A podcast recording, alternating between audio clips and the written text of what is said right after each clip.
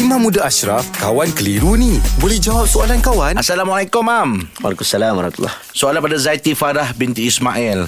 Soalan ni, betul ke kalau kita keluar makan atau shopping pada waktu orang lelaki solat Jumaat, hukumnya haram? Eh, orang lelaki pergi solat, dia pergi shopping. Yang tak boleh ya. Ya ayyuhallazina amanu idza nudiya lis-salati min yaumil jumu'ah fas'au ila dzikrillah wa dzarul bai'.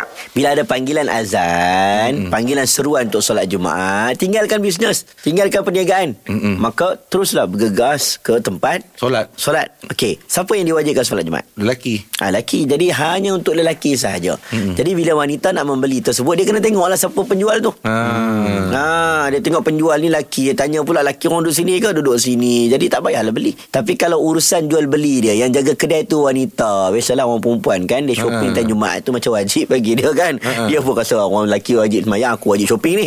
Kan dia jadi pergi shopping. Bila dia pergi shopping, dia pergi bayar. Yang jaga kaunter tu wanita, yang promoter pun wanita. uh. Jadi urusan akad kontrak ketika itu, kontrak yang diharuskan kerana wanita tidak diwajibkan solat Jumaat. Yalah. uh.